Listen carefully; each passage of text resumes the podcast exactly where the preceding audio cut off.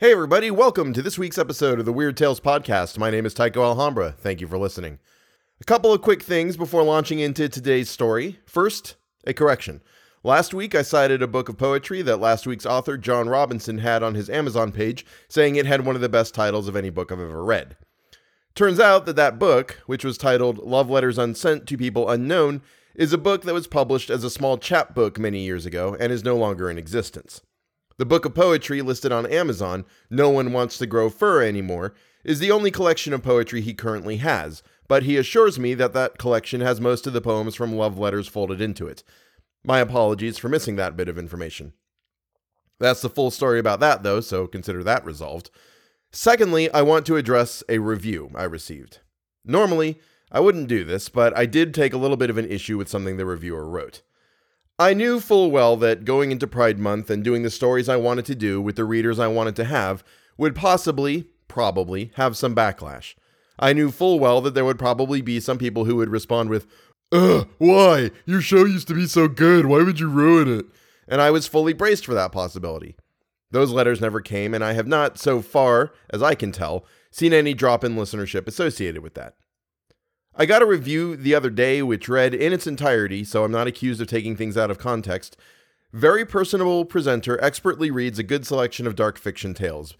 Becoming increasingly political, though, so only a matter of time before the choice of material starts to ideologically narrow, as have many similar podcasts. As I have said, I welcome any and all reviews. I always want to know what people think and how I can make the show better. If you have criticism, I'm happy to hear it, as long as it's presented in a civilized way. I may disagree with the opinion, but everyone's entitled to their own. That said, I'm not sure what the reviewer means by becoming increasingly political. I assume this had to do with the fact that during Pride Month I made the statement that the show and myself stand in solidarity with the Black Lives Matter movement, and the show and myself stand with gay, lesbian, non binary, transsexual, pansexual, bisexual, and asexual people. I will say that I consider myself a somewhat progressive person. I feel that all people, regardless of ethnicity, sexual orientation, gender identity, religion, pet preference, pizza toppings preference, pineapple on pizza is not only legitimate, it's also really damn good. Don't at me, should be treated with the same respect and have the same rights and privileges and means of advancement as everyone else. I think you should treat everyone with the same level of respect and kindness and just be a decent human being. And if that's being political, then all right, sure, whatever. All that said, a lot of the stories I read are from the beginning of the last century and are defined by the social mores of the time. This includes racism, sexism, and all manner of things that wouldn't be acceptable by today's standards. My stance on that is this I'll read the stories I read, and if they contain some sort of sexism or racism or what have you, I'll make sure it's understood that racism is not okay, ever, under any circumstances or at any time. Just because it was more socially acceptable when the story was written doesn't mean that it was right. It wasn't right then, and it's not right now, but to ignore it or to turn a blind eye is to do a disservice to those who have fought against it and those who have suffered under it, and I will do my dead level best to avoid doing that. To allay your fears, there will be no changing of material. But I will put it in context and make sure that my listeners know about it. So, thank you for the review. Thank you for the emails Thanks to the guy whose name I forget who sent me a job listing. I really appreciate that, even if the job is a little outside of my commute range and not one I have any skill set in. Thank you all so much for listening, and please, without further ado, enjoy this HD remaster of a story I did at the beginning of my run on this show.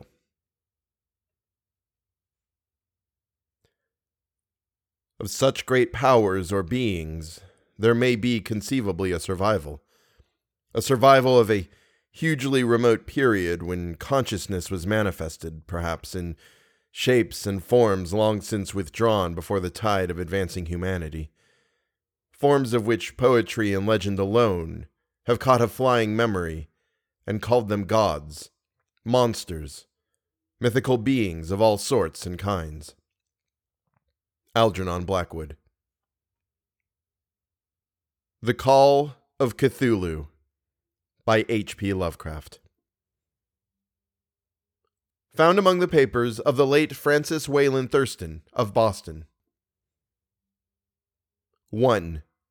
The Horror in Clay. The most merciful thing in the world, I think, is the inability of the human mind to correlate all its contents. We live on a placid island of ignorance in the midst of black seas of infinity, and it was not meant that we should voyage far. The sciences, each straining in its own direction, have hitherto harmed us little. But some day the piercing together of dissociated knowledge will open up such terrifying vistas of reality and of our frightful position therein that we shall either go mad from the revelation or flee from the deadly light into the peace and safety of a new dark age.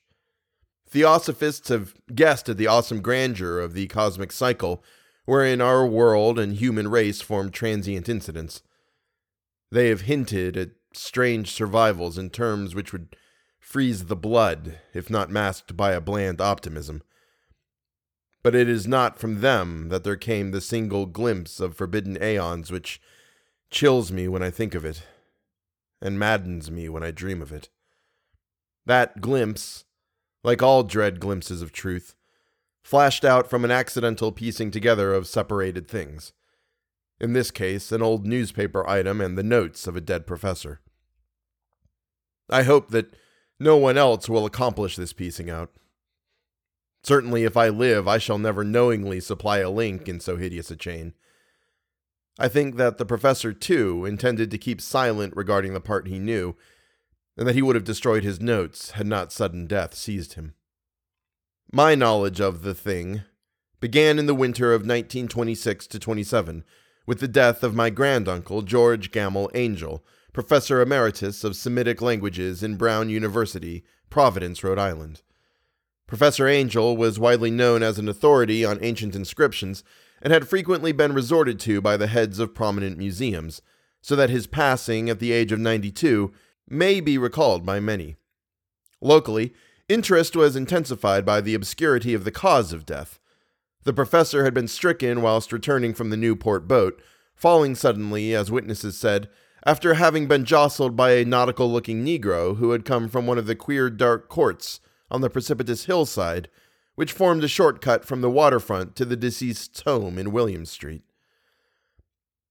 Physicians were unable to find any visible disorder, but concluded, after perplexed debate, that some obscure lesion of the heart, induced by the brisk ascent of so steep a hill by so elderly a man, was responsible for the end.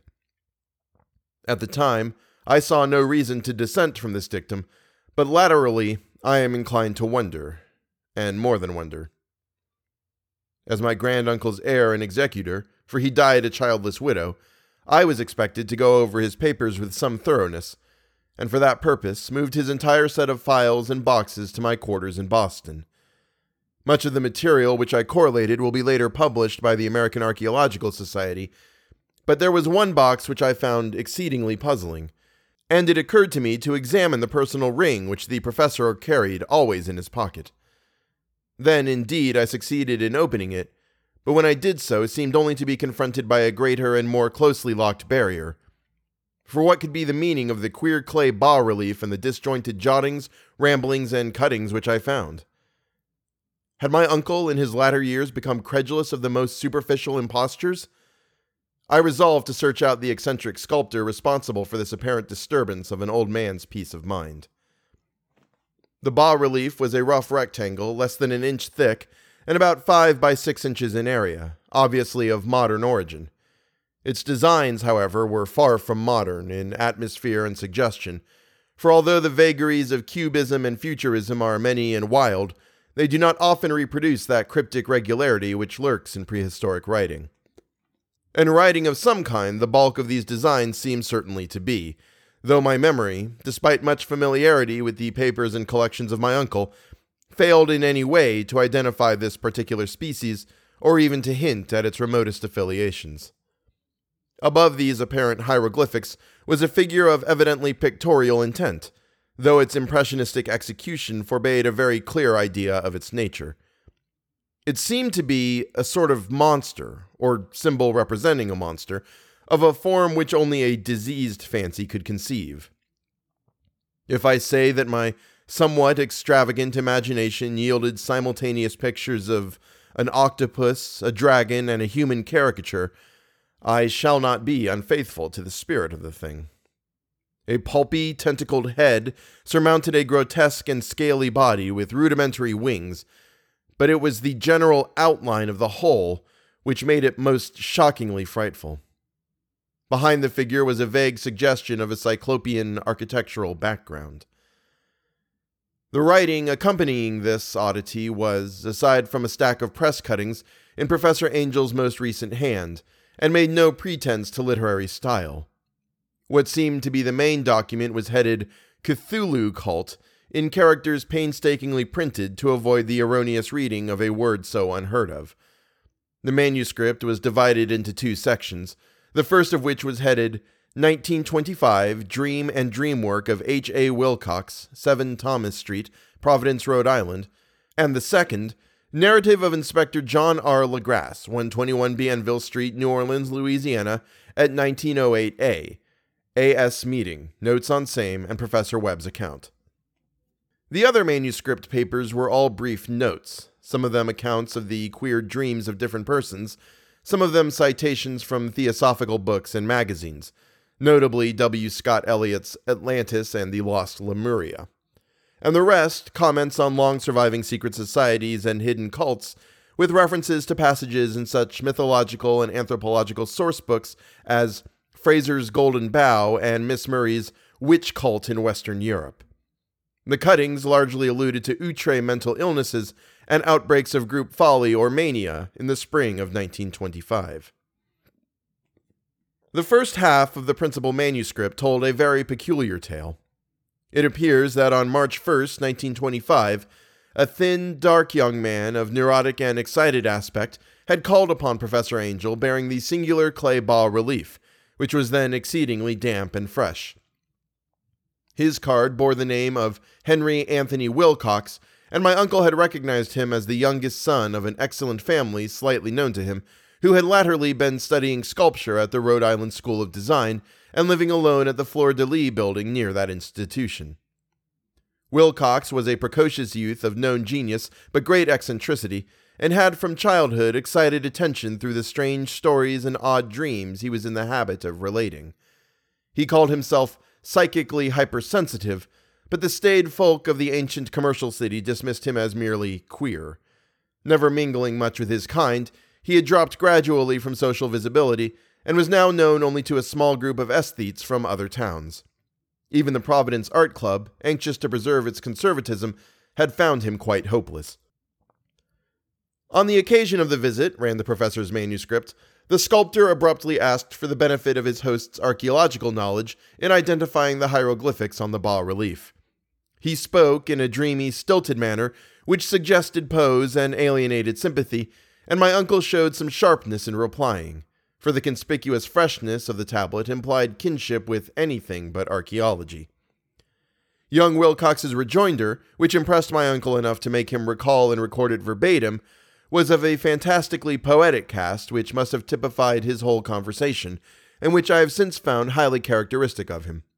He said, It is new, indeed, for I made it last night in a dream of strange cities, and dreams are older than brooding Tyre, or the contemplative Sphinx, or garden girdled Babylon.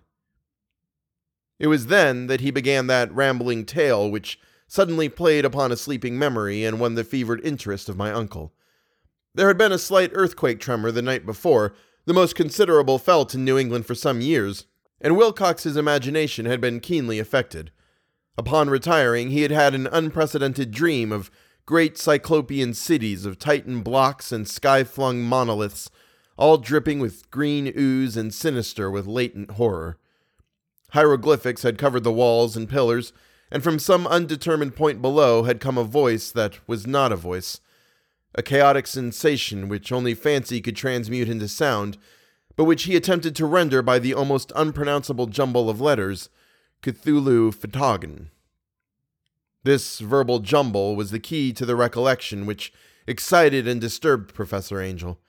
He questioned the sculptor with scientific minuteness and studied with almost frantic intensity the bas relief on which the youth had found himself working, chilled and clad only in his nightclothes, when waking had stolen bewilderingly over him.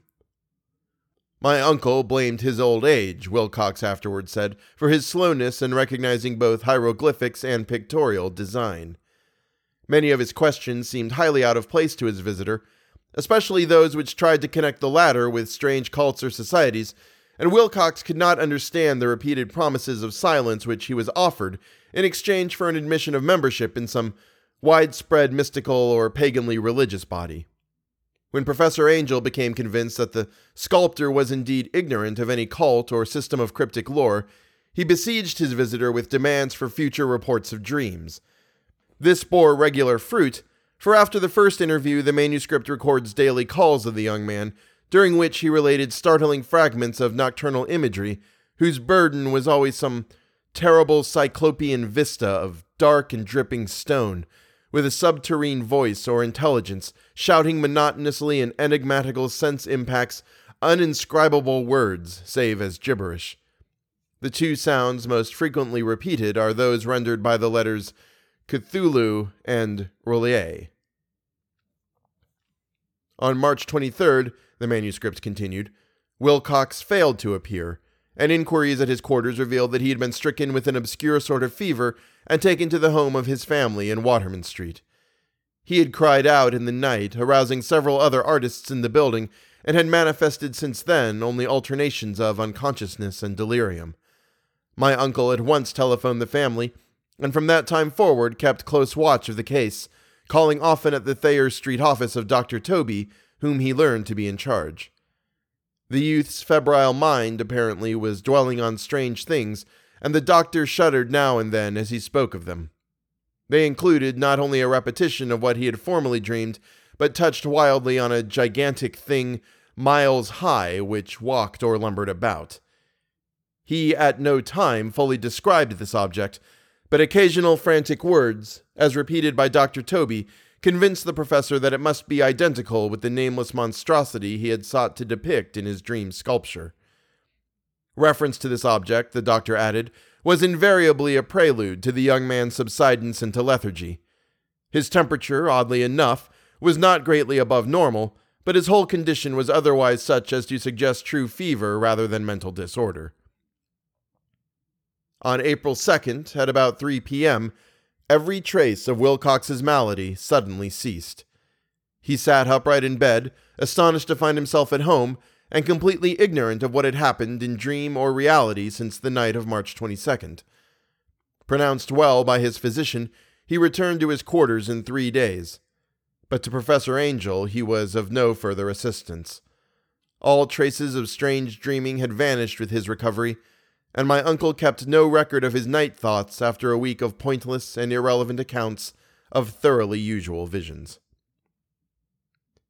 Here the first part of the manuscript ended, but references to certain of the scattered notes gave me much material for thought. So much, in fact, that only the ingrained skepticism then forming my philosophy can account for my continued distrust of the artist. The notes in question were those descriptive of the dreams of various persons, covering the same period as that in which young Wilcox had had his strange visitations. My uncle, it seems, had quickly instituted a prodigiously far flung body of inquiries amongst nearly all the friends whom he could question without impertinence, asking for nightly reports of their dreams and the dates of any notable visions for some time past. The reception of his request seems to have been varied, but he must at the very least have received more responses than any ordinary man could have handled without a secretary. This original correspondence was not preserved, but his notes formed a thorough and really significant digest. Average people in society and business, New England's traditional salt of the earth, gave an almost completely negative result, though scattered cases of uneasy but formless nocturnal impressions appear here and there, always between March 23rd and April 2nd, the period of young Wilcox's delirium. Scientific men were little more affected, though four cases of vague description suggest fugitive glimpses of strange landscapes and in one case there is mentioned a dread of something abnormal. It was from the artists and poets that the pertinent answers came, and I knew that panic would have broken loose had they been able to compare notes. As it was, lacking their original letters, I half suspected the compiler of having asked leading questions, or of having edited the correspondence in corroboration of what he had latently resolved to see. That is why I continued to feel that Wilcox, somehow cognizant of the old data which my uncle had possessed, had been imposing on the veteran scientist. These responses from aesthetes told a disturbing tale. From February 28th to April 2nd, a large portion of them had dreamed very bizarre things, the intensity of the dreams being immeasurably the stronger during the period of the sculptor's delirium. Over a fourth of those who reported anything reported scenes and half sounds not unlike those which Wilcox had described, and some of the dreamers confessed acute fear of the gigantic, nameless thing visible toward the last. One case, which the note describes with emphasis, was very sad. The subject, a widely known architect with leanings towards theosophy and occultism, went violently insane on the date of young Wilcox's seizure and expired several months later after incessant screamings to be saved from some escaped denizen of hell. Had my uncle referred to these cases by name instead of merely by number, I should have attempted some corroboration and personal investigation. But as it was, I succeeded in tracing down only a few. All of these, however, bore out the notes in full. I have often wondered if all the objects of the professor's questioning felt as puzzled as did this fraction. It is well that no explanation shall ever reach them. The press cuttings, as I have intimated, touched on cases of panic, mania, and eccentricity during the given period. Professor Angell must have employed a cutting bureau, for the number of extracts was tremendous, and the sources scattered throughout the globe. Here was a nocturnal suicide in London, where a lone sleeper had leapt from a window after a shocking cry. Here, likewise, a rambling letter to the editor of a paper in South America, where a fanatic deduces a dire future from visions he has seen. A dispatch from California describes a theosophist colony as donning white robes en masse for some glorious fulfillment which never arrives, whilst items from India speak guardedly of serious native unrest toward the end of March. Voodoo orgies multiply in Haiti, and African outposts report ominous mutterings. American officers in the Philippines find certain tribes bothersome about this time, and New York policemen are mobbed by hysterical Levantines on the nights of March 22nd and 23rd. The west of Ireland, too, is full of wild rumor and legendry, and a fantastic painter named Ardois Bonnot hangs a blasphemous dream landscape in the Paris Spring Salon of 1926. And so numerous are the recorded troubles in insane asylums that only a miracle can have stopped the medical fraternity from noting strange parallelisms and drawing mystified conclusions. A weird bunch of cuttings, all told, and I can, at this date, scarcely envisage the callous rationalism with which I set them aside. But I was then convinced that young Wilcox had known of the older matters mentioned by the professor.